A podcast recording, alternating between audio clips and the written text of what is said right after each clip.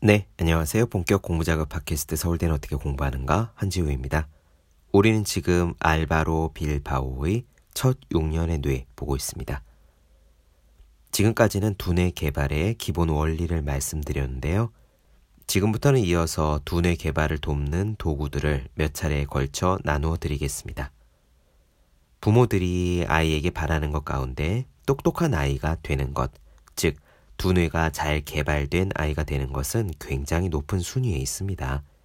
여기서 말하는 똑똑함이란 꼭 수학을 잘하고 글자를 빨리 떼고 하는 똑똑함이 아니에요. 탁월한 인지력 뿐만 아니라, 즉, 소위 머리 좋은 아이가 되는 것 뿐만 아니라 태도와 멘탈, 훌륭한 정서까지 갖춰진 아이가 되는 것을 포함합니다. 인내심과 집중력이 있고 다른 사람들에게 공감할 줄 알고 자신의 의사를 명료하게 표현하면서도 규칙을 잘 지켜서 사회에서 잘 어울리는 그런 사람을 말하죠. 엄밀하게 말하면 머리가 좋은 것과 태도가 바른 것, 정서적으로 안정되면서도 풍부한 것은 서로 다르지 않습니다. 학교 공부뿐만 아니라 태도, 정서, 인성 모두 우리 두뇌 안에서 일어나는 일이기 때문입니다. 그래서 오늘부터 나누어 드릴 두뇌 개발의 도구들은 이런 전인적인 두뇌를 만드는 도구를 의미한다는 점 우선 확인하고 싶어요. 이번 에피소드의 제목을 보고 어떻게든 학교 공부를 잘해서 1등을 도맡아 하는 아이를 만드는 요령이 있나? 하고 혹시 끌리셨다면 잘못 짚으셨을 뿐만 아니라 그런 생각과 욕심을 그대로 가지고 있어도 괜찮을지 한번 스스로를 돌아보시기를 권해드립니다. 소위 말하는 학교 성적이란 우수한 아이란 사람이 태도와 인성이 갖추어졌을 때 그림자처럼 거기 따라오는 것이어야 하기 때문이에요. 재승덕이라는 말이 있죠. 재주가 덕을 이긴다라고 해서 재승덕입니다. 그런 사람이 되면 혹여 공부는 잘할지라도 그래서 성공해서 돈을 많이 벌 수 있을지는 몰라도 결국은 자신과 주위 사람들을 망칠 여지가 있습니다. 직접 들어보시죠. 바로 시작할게요.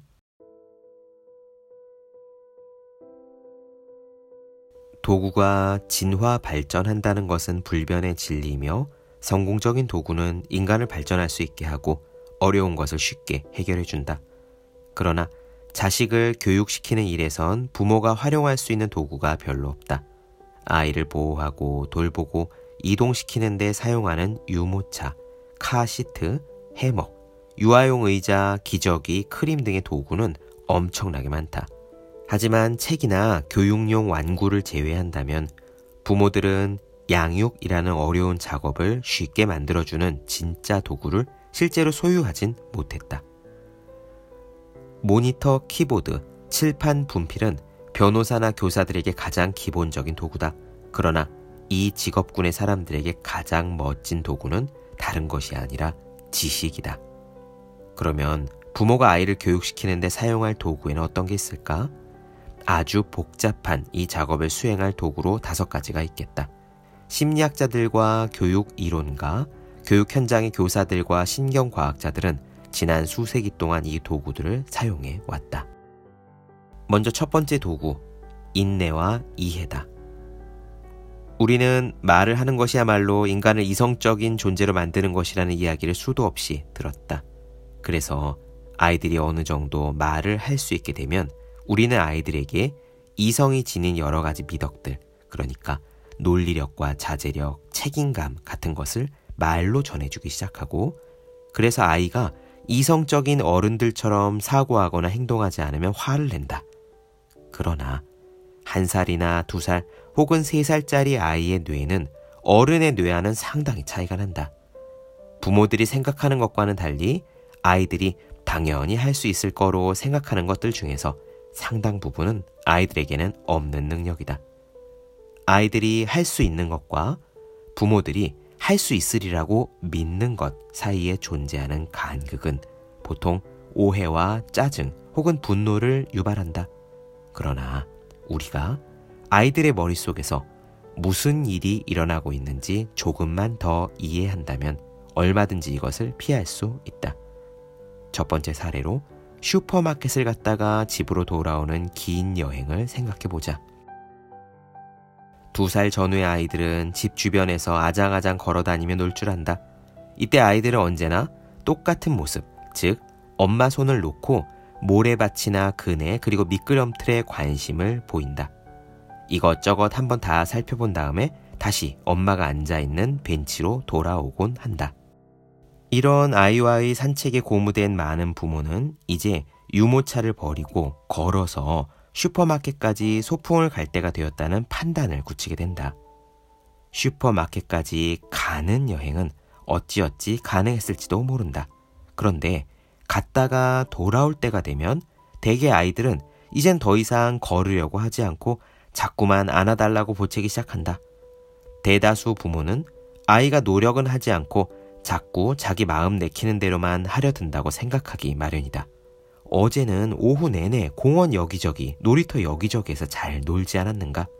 그래서 부모는 화를 내거나 꾀좀 부리지 마 라고 하거나 혹은 걸을 수 있는데 걷기가 싫다는 거지 라고 비난하는 투의 말을 내뱉기도 한다. 만일 아이의 뇌에서 어떤 일이 벌어지고 있는지를 직접 본다면 전혀 다른 상황이 펼쳐지고 있다는 사실을 알 것이다. 먼저 공원이나 놀이터에서는 언제나 가만히 벤치에 앉아 있는 엄마를 기준점으로 두고 아이가 그 옆에서 자유롭게 탐색을 하면서 동심원을 그리며 돌아다닌다. 이런 행동을 할 때는 걷기에 필요한 평형 감각이나 탐구욕이 조금만 있어도 충분히 가능하다. 그런데 아이가 슈퍼마켓까지 갔다가 돌아올 때는 아이의 두뇌가 확연하게 다른 일을 해야 한다.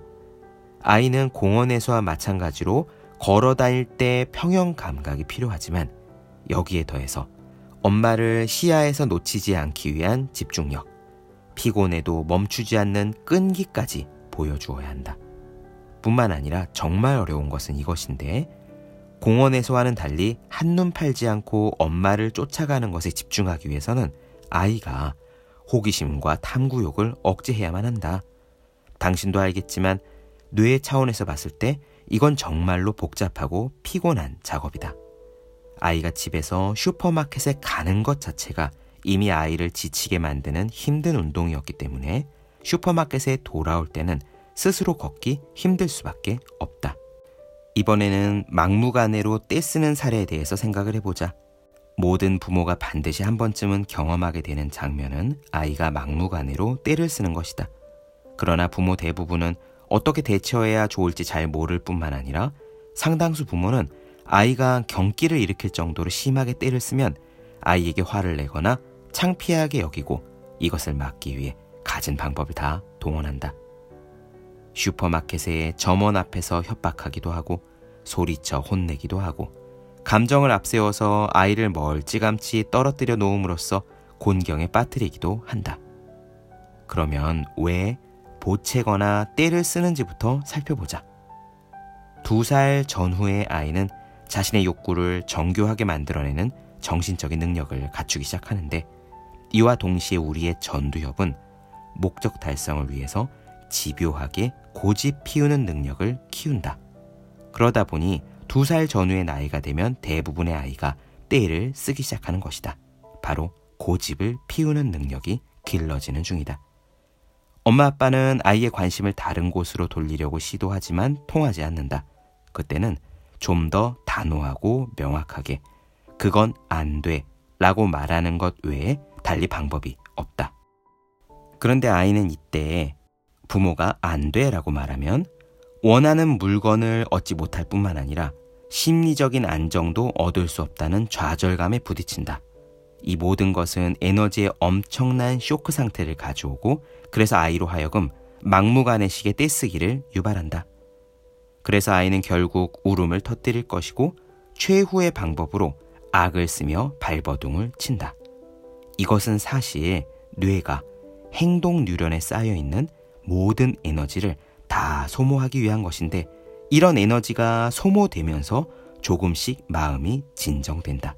그런데 많은 부모는 이렇게 아이가 때를 쓰는 몸짓들을 일종의 연극이나 술책 혹은 아이의 잔꾀로 해석하기 때문에 오히려 화를 낸다. 그러나 사실은 아이가 악을 쓰며 발버둥 치는 것은 원하는 것을 얻기 위해서 그러는 게 아니라 이미 뇌에 쌓인 좌절 에너지를 풀어서 마음을 가라앉히기 위한 것이다. 따라서 부모가 화를 내는 것은 아이에게 또 다른 과제가 되어서 상황을 더욱 어렵게 만든다. 기대를 지우는 데서 생기는 화를 사귀는 것과 동시에 인상을 쓰면서 싫은 소리까지 하는 부모의 화를 견뎌야 하기 때문이다. 아이는 두 가지 과제를 모두 해야 된다.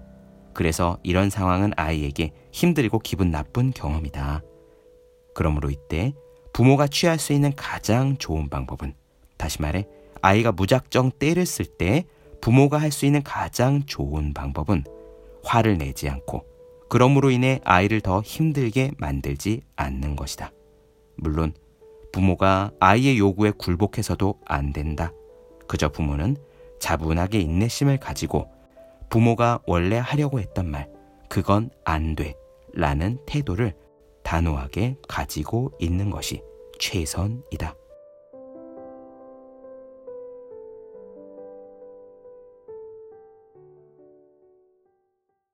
네, 본격 공부작업 팟캐스트 서울대는 어떻게 공부하는가 알바로 빌바오의 첫 6년의 뇌 나눠드렸습니다. 더 많은 이야기가 궁금하신 분들, 질문사항 있으신 분들은요. 제 유튜브 채널 제우의 서재, 네이버 블로그 생의 즐거운 편지, 카카오 브런치 한주의 브런치, 인스타그램에서 해시태그 제우의 서재 검색해 주시면 좋겠습니다. 또 공부하시는 모든 분들 위해 어떻게 공부하는 게 효과적인지 설명한 혼자 하는 공부의 정석, 해야 하는 일과 하고 싶은 일 사이에서 고민하며 쓴 제 첫 번째 에세이, 노력이라 쓰고 버티기라 있는 그리고 책상에 올려두기만 해도 공부하고 싶어지는 365 혼공 캘린더 아직 읽지 않으셨다면 꼭 한번 읽어보셨으면 좋겠습니다. 그럼 오늘 여기까지 할게요. 전 다음 시간에 뵙겠습니다. 여러분 모두 열심히 공부하십시오. 저도 열심히 하겠습니다.